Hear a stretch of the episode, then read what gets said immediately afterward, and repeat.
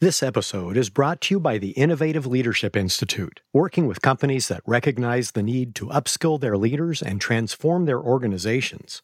We help executive teams prepare for accelerated uncertainty by creating the foresight needed to stay competitive and transforming organizations to become future ready. If you'd like to discuss how we can help prepare your organization for tomorrow, please visit innovativeleadership.com and click Contact Us.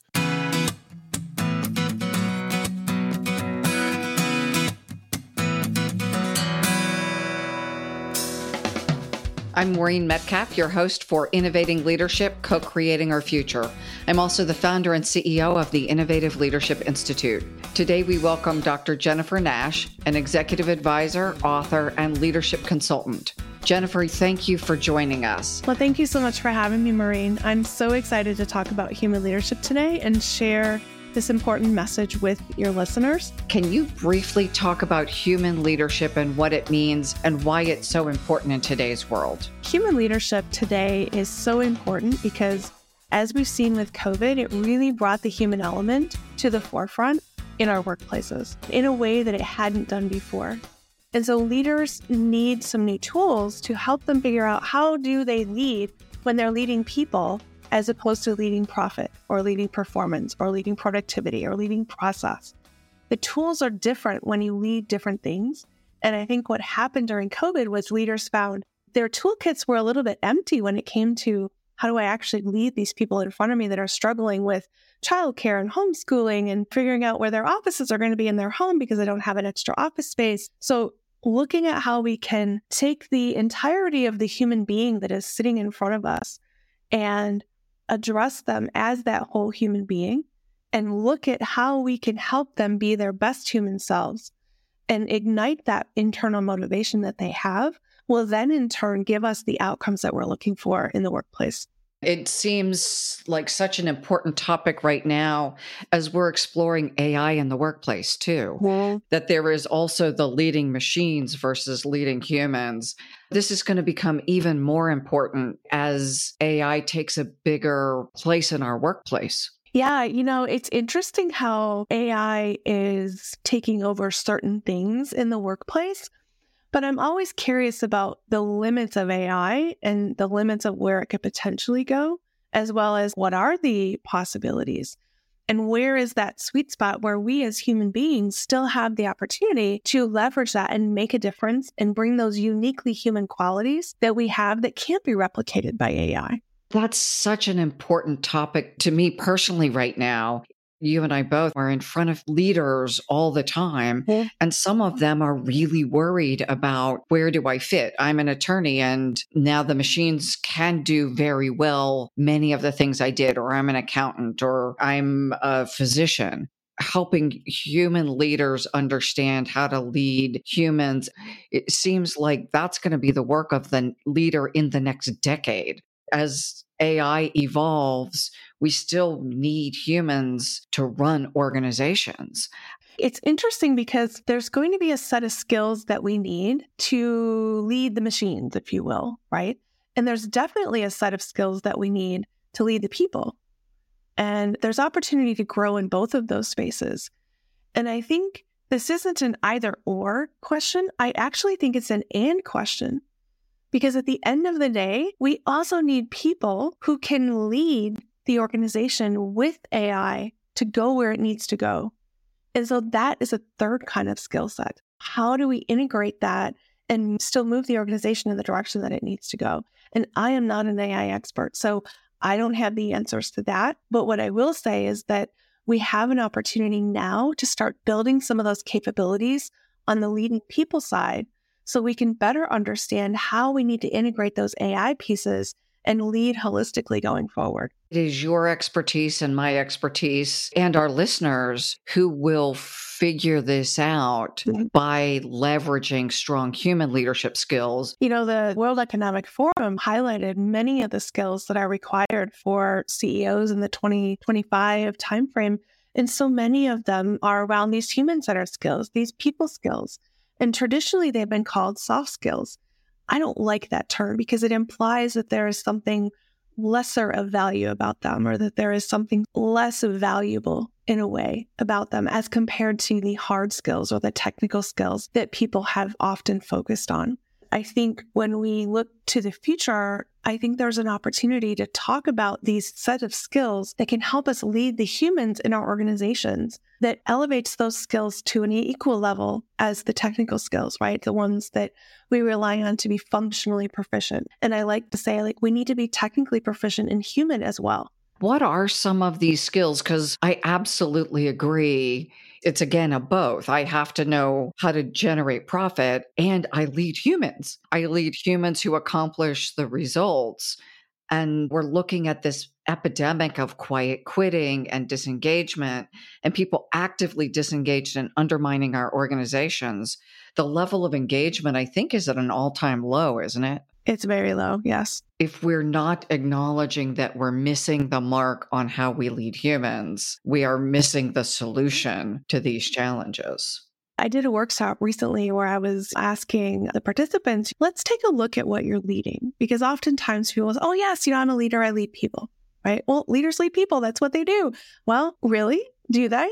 So we did a little study on what is it that you're leading. And it turns out that many of the leaders in the room they thought they were leading people, but what they ended up leading was a new process or a new procedure or profitability towards that end goal that the organization had identified or procedures to determine how to do something quicker and more efficiently sort of that Taylor approach to you know maximizing efficiency and improving how we do things in the workplace we stepped back for a moment after we saw the results of that and we said well why is that happening and what can we do to refocus?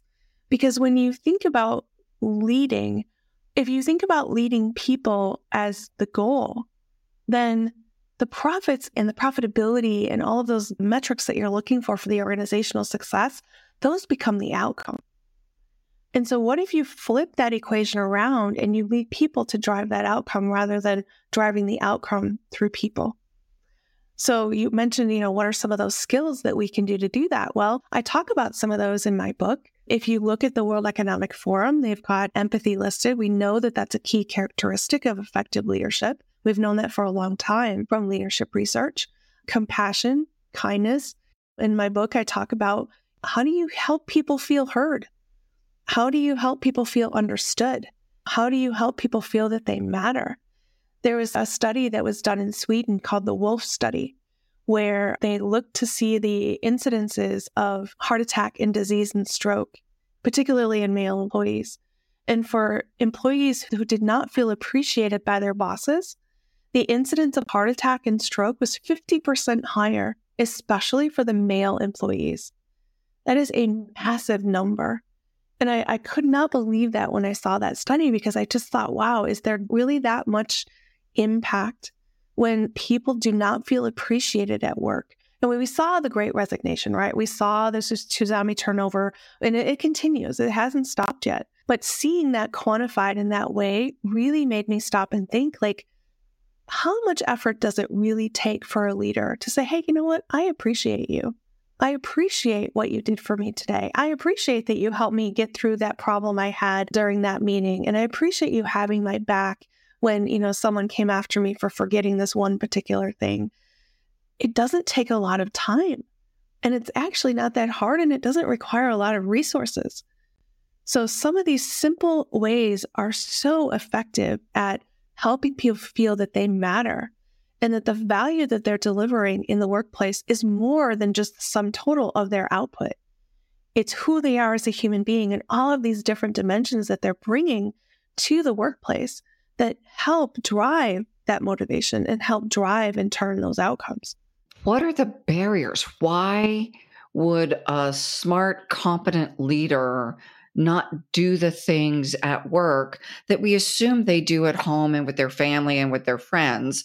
I assume that some of these folks who don't praise at work do certainly praise their kids when they accomplish something and they're kind to their spouse and compassionate. What changes when they walk through the doors at work or turn on a Zoom call? Maureen, I think that's a fantastic question. And it's one that I invite people to think about often, you know, either when I'm consulting or when I'm coaching, because we for so long have thought that when we walk in the door at work, We have to leave the personal part of ourselves outside of the door. That is just simply not true. We can't physically divide ourselves into two. We are one person and we bring all of those things into the workplace with us. I often ask people, how do you define yourself as a leader? What does that look like? And what are those behaviors that you're exhibiting in the workplace? And how do those show up at home for you? You know, you mentioned that perhaps there may be a difference between how they're showing up at work and how they're showing up at home. Sometimes that may be true, but I think more often than not, they're showing up the same way because who you are as a person has everything to do with who you are as a leader. So the values that you feel are important to you as a person, those are also the values that are going to be important to you as a leader. I had a client one time, we were talking and, you know, he was telling me how he was upset with the people at work because they weren't listening to him and they were not taking his advice and doing the things the way he thought they should be done. And just sharing with me these things that he was upset about in the workplace. So I stopped him in that moment and I said, You know, I have something I've observed during our time together. Would you mind if I shared that with you? He said, No, go right ahead. And so I said, Well, you know what? I feel like you're yelling at me a lot as well. So you're telling me you're yelling at the people at work, but you're yelling at me too. And I'm your coach. You're interrupting me and you're talking over me and you're doing all of these behaviors that you seem to be exhibiting in the workplace as well, from what you're telling me. I said, How's that working for you? And how is that working for you at home? And this person, he sat back in his chair and I felt the energy on the call change. I noticed that he was just bawling. I said, Where's the emotion coming from? What is causing that? And he said, I just realized that the way I am treating the people at work is exactly the way that I am treating my children and that I'm treating my wife. So we had conversation about that, you know, and I, well, now that you know this, you can't unknow it. So what do you want to do about that? And so that, you know, became a series of other conversations throughout the rest of our coaching time together. It's just a small example of how maybe we think that we're dividing ourselves between work and home but really, the behaviors and the actions and the beliefs that we have are those that are guiding us at work and they're also guiding us at home. It's interesting you say that because I had a client who was a yeller. He told me that his child, who was six, I think, told him, You can't yell at people at work, daddy. It's interesting that his child ended up being his best coach. And his child would then say, Did you yell at anyone today, daddy? and it just comes differently when your child says it than when I say it. But but it is true in that instance. He was able to hear yeah. from one of the most valued people in his life, his child, stop yelling at people. Not sure how much his behavior changed, but some. Yeah. It's a start. It's a start. Exactly. And I think sometimes just that awareness oh my gosh, okay, now I'm aware of this. Now I see myself in this way that maybe I didn't see myself before. Now I have the opportunity to decide what I want to do with that awareness and how I want to shift and change, if in fact that's what I want to do. And some people will go that direction and some people won't. In your book, Being Human, Lead Human How to Connect People and Performance, you discuss the concept of human leadership. How do you see the human leadership shaping the future of leadership? I believe that human leadership is the new paradigm for our new world of work. I believe it is the leadership of the future. I believe it's the solution to the problems that we're having in organizations today from a people standpoint. And I believe it is the way forward to help organizations survive and thrive so that they exist in the next century or two. From that, I'm going to draw the conclusion that if I'm leading an organization and we are not modernizing how we lead, we risk extinction. I would agree with that. Take a look at the numbers, right? People are still shifting around. They are looking for jobs where they feel like they can contribute to a shared purpose and leverage their strengths in a way that brings to bear on that purpose. We see so often people leave jobs not because of the organization itself, but because of the people that they're working for, their bosses. I just had a conversation this past weekend with a friend of mine, top salesperson, millions of dollars of sales in their organization for years in a row. And they ended up leaving the organization because of the challenges that they were having with this direct boss. And it was such a shame because this person, they didn't really want to leave. They loved what they were doing, but it didn't align with the internal values that this person held. And it didn't work for them in that way so that there was dissonance, right? And when there's that kind of dissonance, you just feel so unsettled and you feel like things just aren't aligned and they're just not working right. We are wired to seek that state of equilibrium where our internal values and our internal world matches those external values and that external world that we have around us. When that equilibrium isn't there, we will do a lot to try to find that. So this person chose to leave this organization that he'd been working in and been very successful to go to another organization that maybe wasn't as prestigious or didn't have the track record or the quality products, but yet he felt that this was a better alignment with his internal values and allowed him to show up and lean in as a leader like he wanted to and needed to be. I'll tell you a story about that also because he was telling me his first day on the job. And this is an example for you of this human leadership he got an email from the CEO his first day on the job at six in the morning. And the CEO's email said, I am so excited for you to be on board here. I'm so happy to have you. And I just know that you are going to knock it out of the park and do everything you can to reach that level of success that you're looking for and exceed the expectations that we have for you. When he told me that story, he was just so in awe of how this leader showed up and just demonstrated this value of we appreciate our people. You matter to us. And I'm going to show you that. I'm not just going to say it, but I'm going to show it to you in my actions and in my behaviors. Yeah, it was just a testament to his validating the decision that he had made and that it was aligned for him with his values and the organization's values.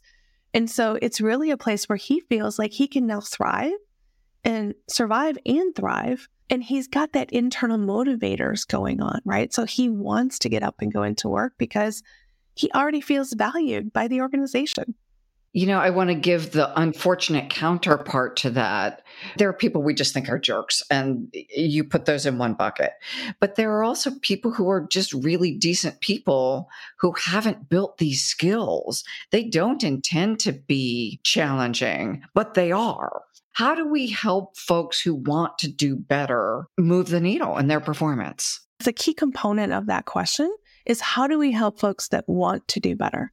So if there is that internal desire to up level and accelerate and elevate that leadership skill, then there's an opportunity to grow in that space. And I think that's also important to bring up for your listeners because when there isn't that desire to learn, it becomes more of a remedial kind of action and as anyone with kids knows, how do you get kids to do something that they don't really want to do? That aside, assuming that there is an intent to develop and improve, I think that there are a couple things that we can do to help leaders elevate their skills. One is to do something like listen to this podcast, right? Take an initiative to learn something new about this area that you don't know.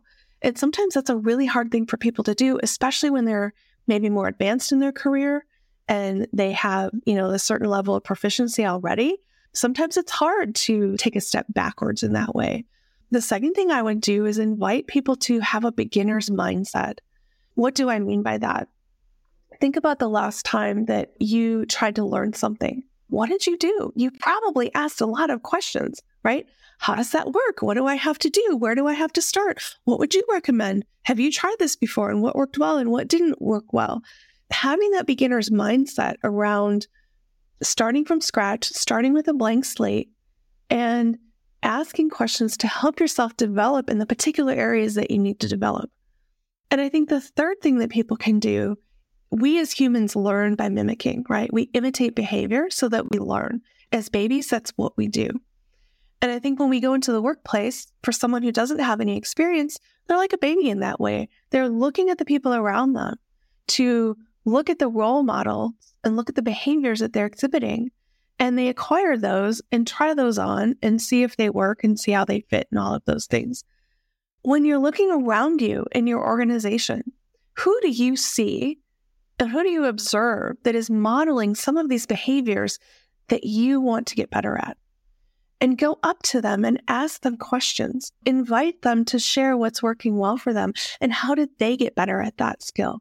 Because some of these things, as you mentioned, Maureen, they're not innate for some people. We really have to work at them. They don't come naturally. Learning what's worked well for some of the people around you gives you some data points, especially if you're, you know, coming from a technical background, those data points are really helpful using those data points to help you understand okay, well, I tried this in context A, B, and C, and person A told me that step one would work here. And I tried that.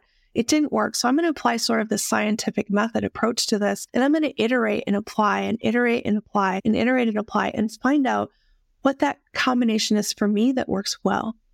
And then when I feel like it's working well, then I'm going to go to the people that I'm interacting with and I'm going to ask them for feedback you know, hey, like we had this conversation and I've really been working at getting better at this particular skill. How did that come across to you? Was it effective? Did it work well? What do you think I could be doing better there? Or what's another suggestion that you have for me to improve? There's a combination of things that I've talked about and how people can get improve these skills.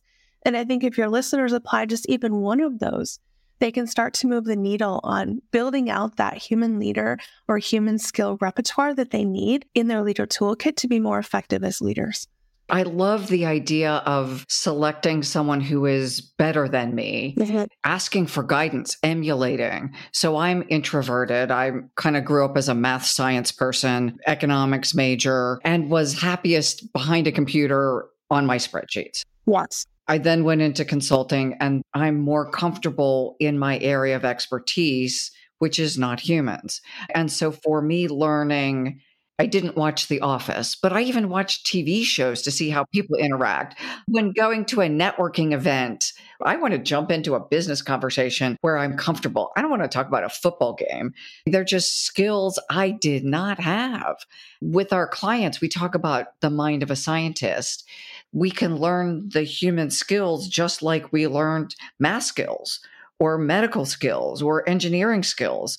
If you're a good physician, you can learn to be good with humans. Yeah, I completely understand that. I'm on the introverted side as well, and people never believe that about me, but it's absolutely true.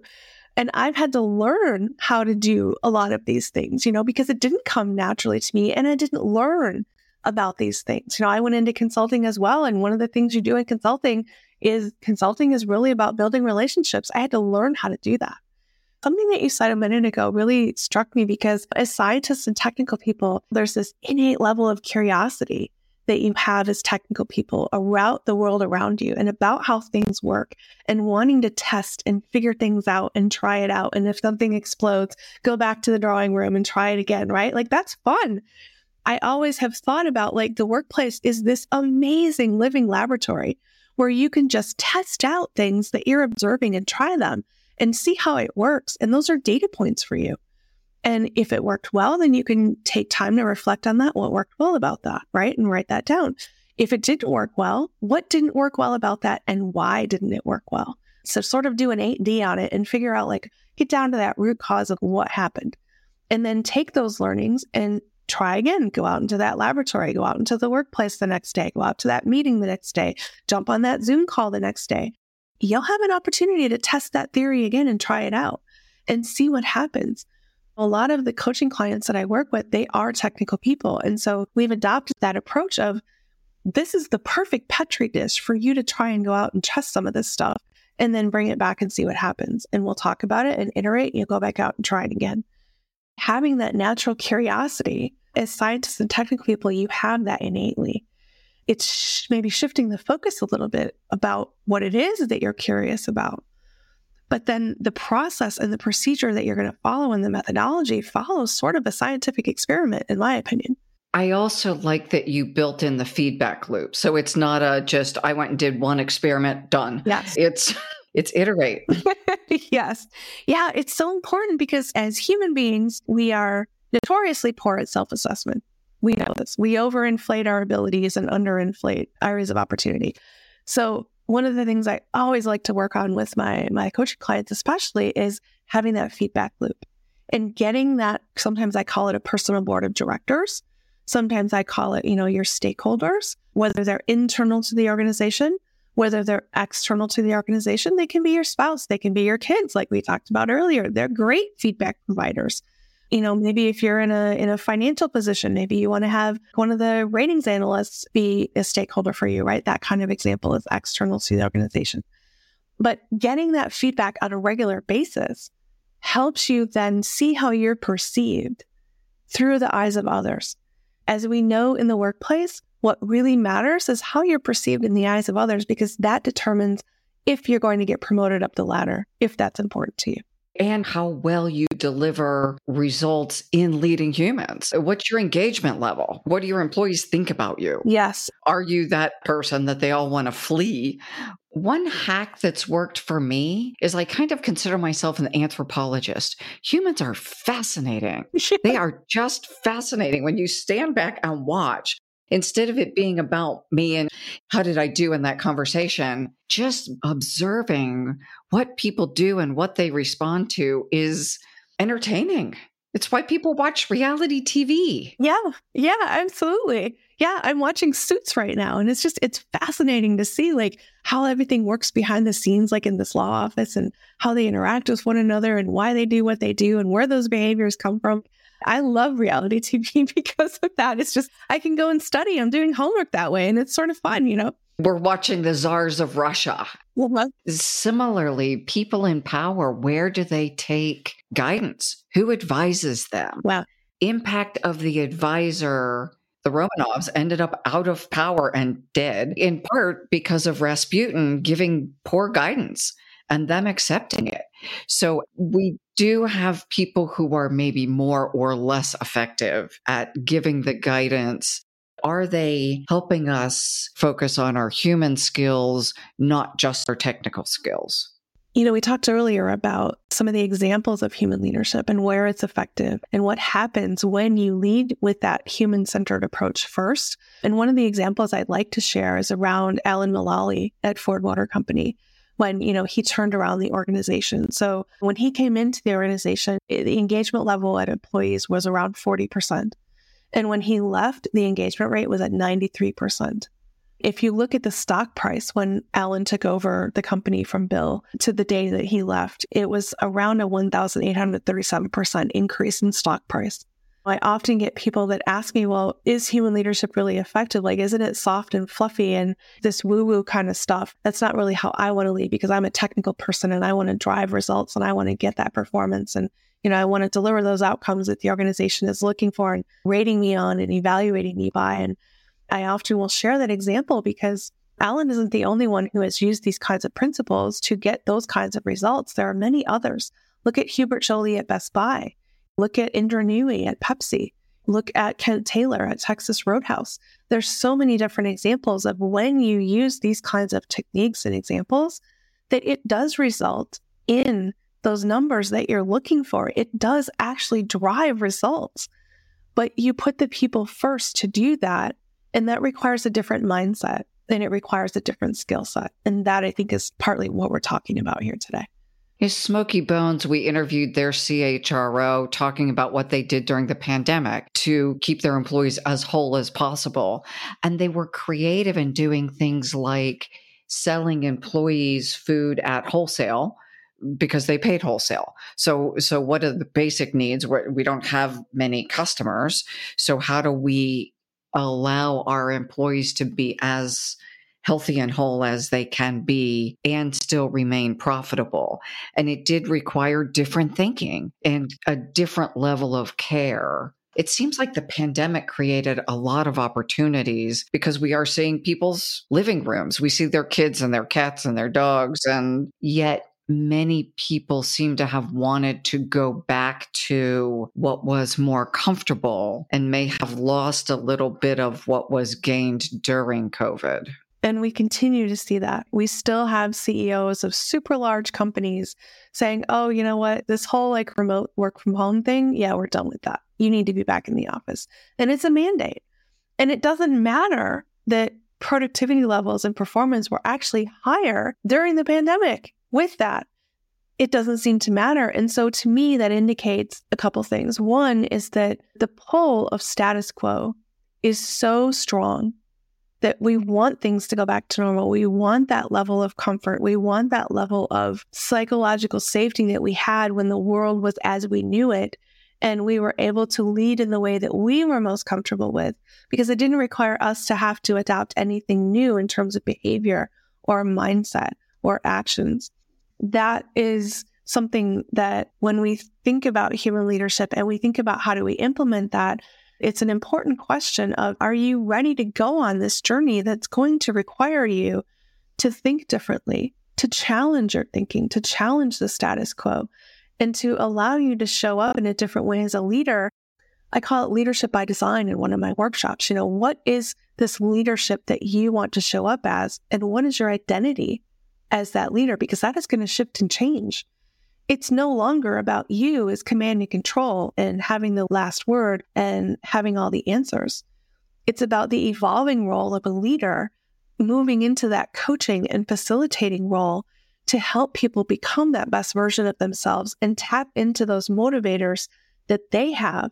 They are intrinsically powered to get up in the morning and do the work that they're so excited to do because they stoked that internal fire having that mindset of curiosity and having that mindset of a learner and understanding what makes people tick and understand what drives their behavior.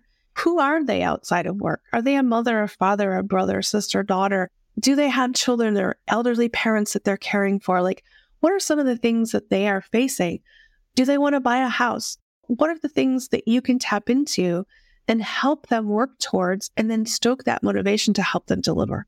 I hear and I see regularly folks who were successful in the pre COVID world want to go back and think they can and if they own companies, they'll be able to most likely attract people who want that environment and want that world. Yes. And now we're in a competition between people who want the mostly work from the office world versus those who want either hybrid or work from home.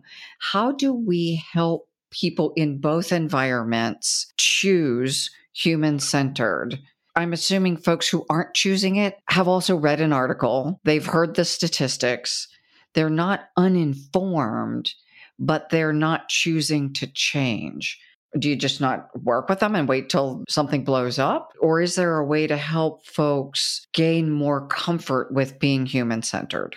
I think that's a great question. And it's one that I often think about from a coaching standpoint, for example, if an organization has said, look, this person needs to be fixed, they have certain things that are broken, if you will, and we want to make sure that they're going to get fixed. So we're going to send them to get a coach and we're going to assign them a coach, and then they have to work with this coach and get better.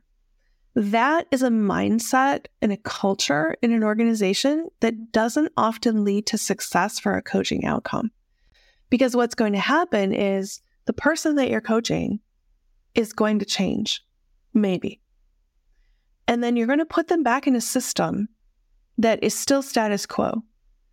And the system that is status quo, when it observes and feels and experiences an outlier, what does it do?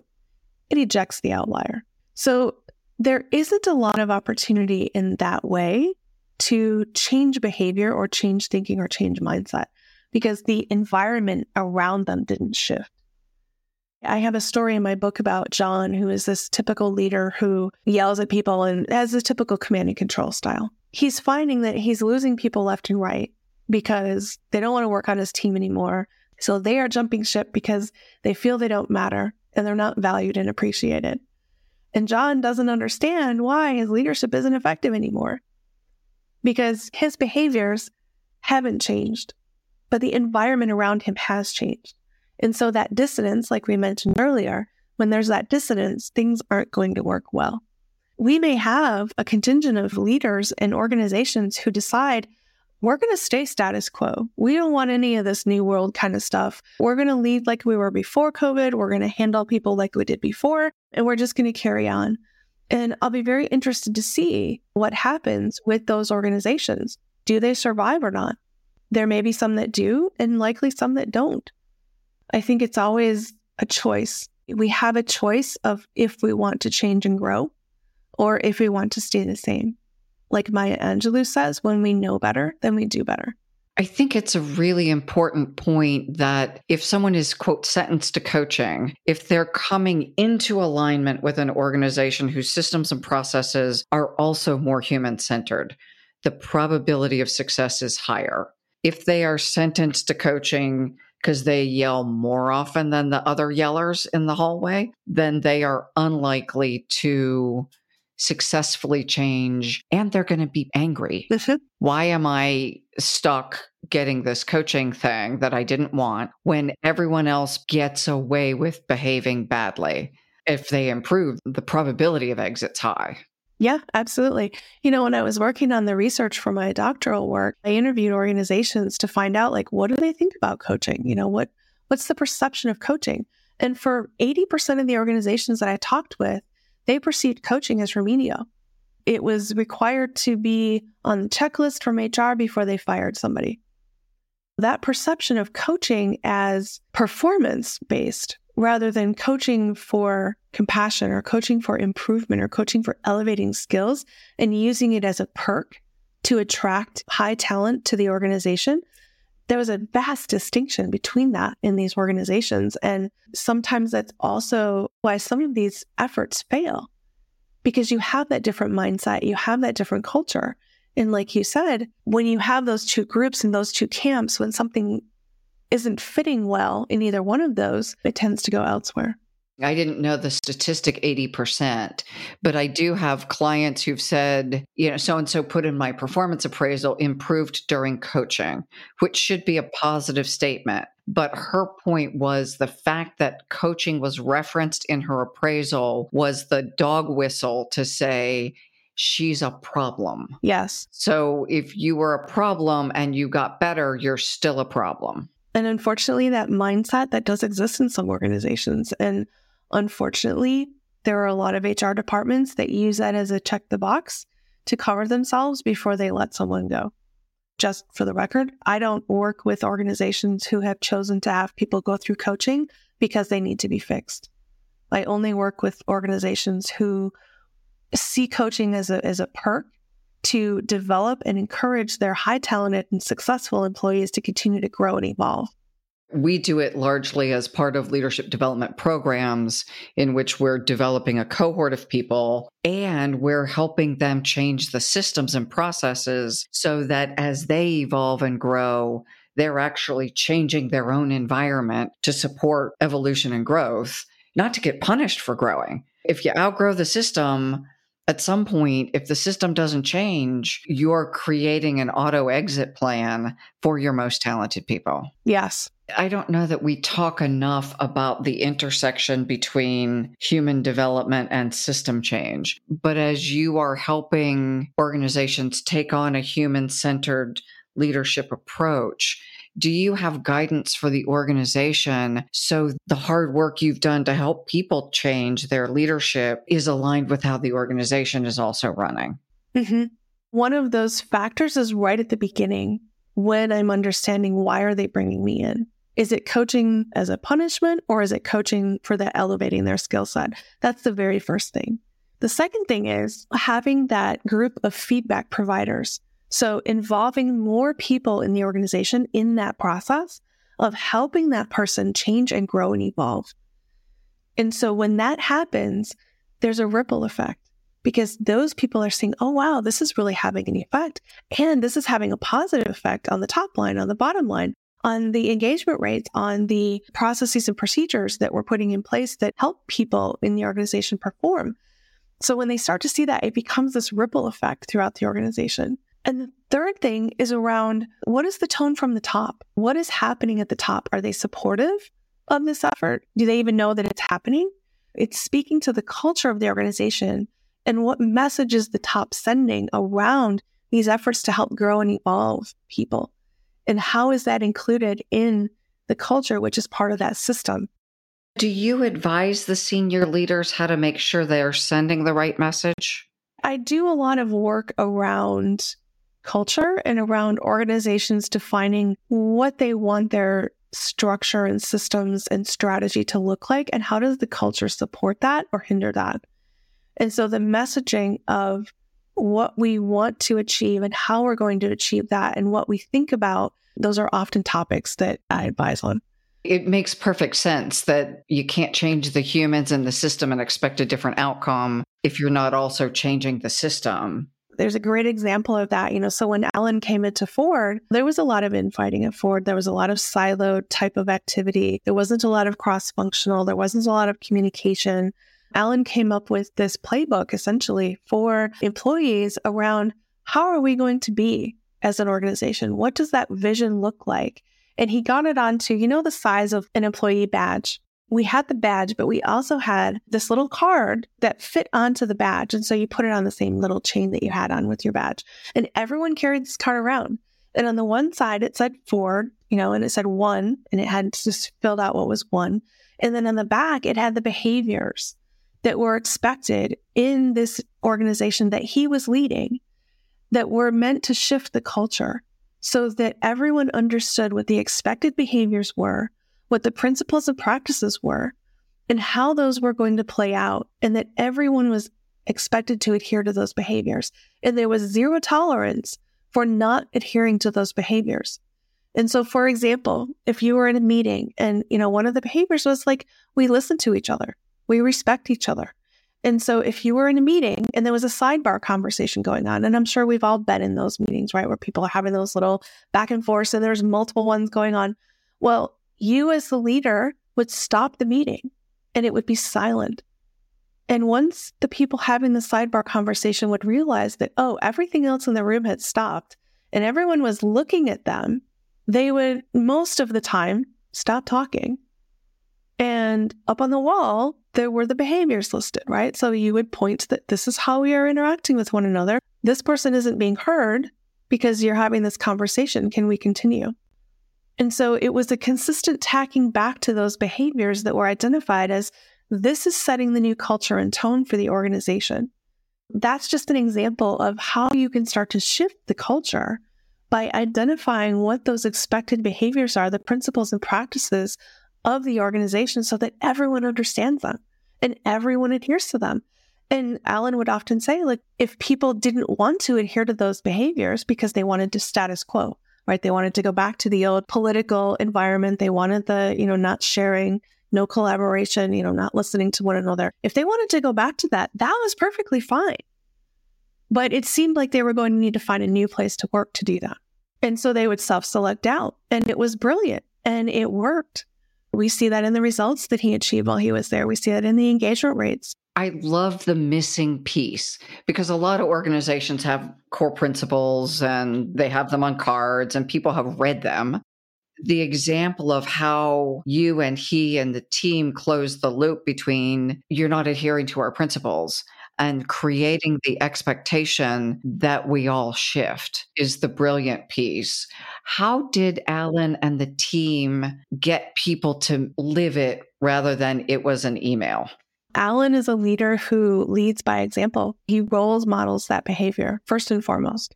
Alan shifted so many different things about how things worked at Ford. And I think one of the key things he did was he invited in people to attend the weekly BPR meeting, which was the business process review. So every week he'd have people attending as guests in this room to observe the behaviors that were being exhibited by the people around the table that were these new behaviors that everyone is expected to adhere to. Those behaviors would play out at the table. So, for example, there was a meeting one day where, you know, there was a problem with a liftgate issue in Oakville, Canada. And the person who was responsible for that was showing that they had a status on the report and it was red. The challenge was that there needed to be trust established between the people at the table. Instead of the old infighting in politics and jockeying for position, there needed to be a collaboration of people to work together and figure out how do we help this person who's having this liftgate issue on the vehicle solve that problem because it, it needed to be cross functional. There were so many different pieces involved. There were a couple weeks that went by where, you know, that was still not resolved. And as soon as Alan said, look, you know, this person has this problem, how can we help him with this problem? And then one person that was leading a different division said, oh, I've seen that problem before. I have some data on that. I can get you that data and we can look at that and take a look at it. And this other person who was running a different division said, Oh, well, I've got some engineers that I can just like send out to that location in Oakville and they can be hands on and give us some data in the field and come back and we can get some more data and figure out how to fix that. All of a sudden, you start to have people that are starting to interact together when they hadn't done that before in that way. And they started to trust one another because they understood that to succeed, they all needed to work together and they all needed to have that kind of trust.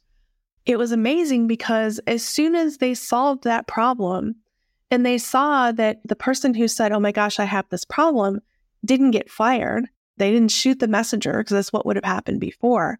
The person was still there. They were still alive. And lo and behold, like they solved the problem and vehicles started flowing all around the world again. That person stayed. And then the trust started building because they saw that, oh, these behaviors were now demonstrated in front of them and they saw it working and they saw what the results could be. And all of the people that were guests in the room saw what was happening at the leader level, right? So now they are going to go back and they are going to role model and mimic that behavior that they just saw. And so it was a brilliant way of taking that at the leadership level. And even though it's written on the wall and written on the badge, it became alive in that way and it rippled throughout the organization all the way down to the top floor. And it was brilliant in how that worked, making it visible and making it real and tangible in a way that people can see and touch and feel helped people realize that this is how you can affect culture change. And it doesn't just become something that sits on a wall, like one of those inspirational posters that, you know, so many organizations have, you know, or that they profess to believe in. It actually becomes how we work together and what we do to drive the results that we're looking for.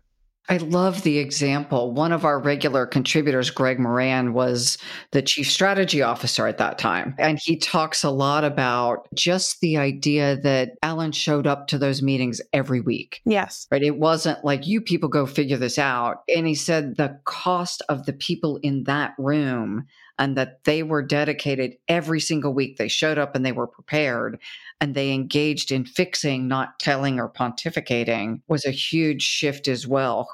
How we are as leaders, how we treat each other, and just where we choose to show up and the activities we engage in when we're there make a huge impact on everyone who sees it and the rumors. People talk. Yes. And, you know, the conversations around those water coolers shifted during those years more, I would say, compassionate and demonstrating curiosity about others rather than this infighting and the political games that were played and the jockeying for position and one of the statistics I think is important as we think about changing culture and changing systems is often during a significant change, about a third of the workforce can turn over. I have seen that with senior leaders. When we say we're going to change our culture, there are people who opt out, and they should again, decent human beings someplace else. And the idea that when we see that turnover, it's something that could be an indication of success, not failure. Right, exactly. I have a story in my book that I also talk about where, you know, this person was in the Navy and he was working on a ship and he got on the ship and he encountered one of the worst environments that he's ever encountered. The morale was super low people had been working in lock shift, which was like this intense schedule of inhumane hours that people were expected to work for days on end. There was an incident that happened on the ship, and then they decided to take off the commander and put in a new commander. And so when the new commander came in, he made it a point to walk around the entire ship, introduce himself to every single person, shake their hand, and thank them for what they were doing. That was the first thing this person did. And then he asked everyone to share with them what was working well, what wasn't working well, right? Doing some diagnosis and getting some data. And he went away, he created a vision of what he wanted this ship's culture to be like. And then he came back and he shared it with everyone on the ship. He had his direct reports come in and he said, Look, he had 12 of them. He said, Look, this is how we're going to behave from now on. This is the vision that I have for this ship. People are going to respect each other. They're going to keep their quarters clean. They're going to pick up after themselves in their work locations, you know, where they were working on the ship. They're going to treat each other with decency. There won't be any joking around behind other people's backs and so on, right? So he created this clear vision of what he wanted that he saw that could be possible for the ship. There were 3,500 people on this ship. When he had this meeting with his direct reports, he said, now, This is what I expect of you. And I expect you to turn around and share this with your direct reports. And if you can't do this, then I want you to tell me that and you need to leave. And so he did that. And of the 12 people that he had working for him, four of them chose to leave because they didn't want to operate in that new environment in that way for whatever reason, you know, what we still love you, like Alan says, and we wish you all the best as you look for that next opportunity for yourself. But the ship's commander had the same approach. If you don't want to do this, that's fine, but you're going to have to find somewhere else where you're going to be a better fit. The story goes on, and within 96 hours or 72 hours, I can't remember right now what I said in the book, they had gotten to every single person on the ship, all 3,500 people, so that every single person understood what this cultural shift was, what the system dynamic was that they were now going to be operating in, and what was expected of them. This person says by the time they stepped off the ship to go to their next assignment, the ship had completely turned around. Morale was the highest it had ever been, and they accomplished the dry dock repairs in the least amount of time that anyone had ever done it. So it's just another example of how, like, when you set the tone at the top and you create what the expected behaviors are and the principles and practices, and you share that throughout the organization, and it's very clear to people what the new behaviors are, you have either that automatic self selection out, the opt out, the attrition, and that's fine because if the people aren't able to operate in that new environment, we love them, but we want them to go find a place that fits better for them. And the people that are left, now it creates the conditions for those people to really come together and drive that performance forward. And you don't have people resenting the other people who aren't adhering to the culture or people resenting people who are not getting punished, if you will, for things that they are not adhering to in the new culture, right? It seems like the true sign that we're taking this seriously is a few people opt out. Yes. You know, I think it's a good indicator of the effectiveness of the communication and what was shared. I think it's also actually, as I think about that for a second, I think it's also a good indicator of people realizing that the values that they hold, or like their internal GPS, as I talk about in the book, may or may not be aligned with the new direction and the new culture and the new operating behaviors and practices of that culture. Jennifer, thank you. I love your stories and what your book talks about. Can you remind our listeners of the name of your book and where to reach you? Certainly. The name of my book is Be Human, Lead Human How to Connect People and Performance. It's available at Amazon or wherever you prefer to purchase your books. If they want to know more about me or find out more about me, they can go to my website, which is drdrjennifernash.com. Jennifer, thank you for sharing your wisdom with us today, and thank you to our listeners. We hope that Jennifer's insights and experience will help you become a future ready leader. Thank you so much, Maureen, for having me. Thank you.